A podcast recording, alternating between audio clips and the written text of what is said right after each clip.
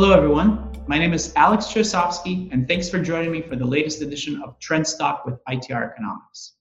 Today, I wanted to talk to you about the job market because I think that there's a lot of misconception out there, and certainly I think it's important for you to make your decisions based on the best quality and relevant and accurate data points. So, I wanted to talk to you about what numbers are actually telling us about the situation in the job market right now.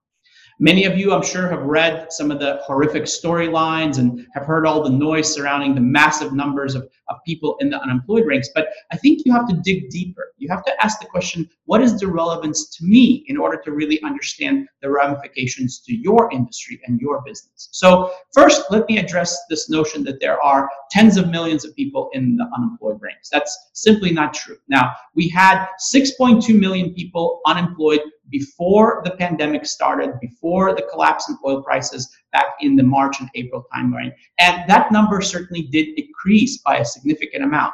By April, that unemployment number re- reached 22.5 million. But the good news is that it has since April, now with the latest data through August, has fallen back down to 13.7 million. So what it means is that it is a difference of about seven and a half million people that are currently in the ranks of the unemployed relative to where we were before the pandemic. That's obviously a big number and uh, it's it's a negative number but it's not nearly as negative as some people would lead you to believe but the reality is that of that seven and a half million, that pain is most acutely felt in three key segments, and that's the retail sector, the restaurant sector, and leisure and hospitality. But even in those industries, we're seeing some encouraging news. For example, retail, which peaked during the 2019 holiday season at around 16.2 million uh, people in the employed ranks, was down to 13.2 million during the periods of the shutdowns in April,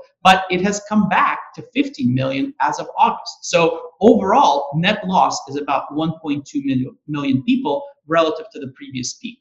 In the restaurant sector, which peaked last August at 12.3 million people, that employment was down to just 6.2 million as of April. But as of today, with the latest data, which is through August, it's back up to 10 million people. So we see about 2.3 million jobs lost in that particular sector. And leisure and hospitality, which is by far the worst hit, that peaked at 17.3 million people last July. It was down to 8.5 million people in April, but is back to 13.2 million today. And you can see that's where the bulk of the negativity is concentrated. We have about 4 million jobs lost from that particular industry um, over the course of the pandemic. We are seeing encouraging signs in all three segments, but the industries that are typically associated with ITR's clients, namely manufacturing and construction, are actually doing much, much better than even those three that I just described. So, specifically in manufacturing, the employment numbers peaked last August at 12.9 million. We saw that decline to 11.4 million in April, but it is now back up to 12.2 million.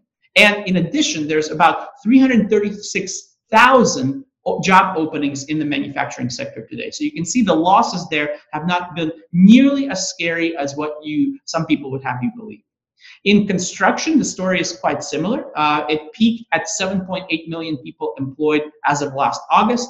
We fell to 6.5 million people in April, but today we're at 7.5 million people as of the latest data.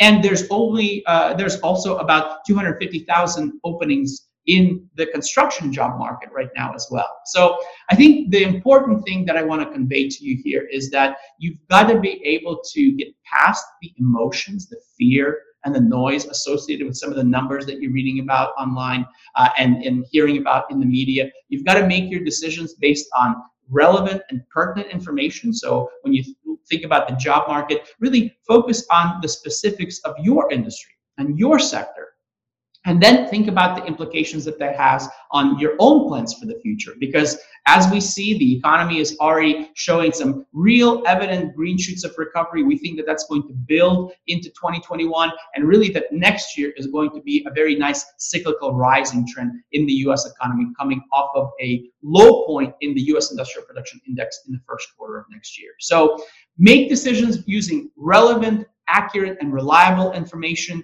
If you need some help identifying specific trends to your market, please reach out to us. We're here to help you with that.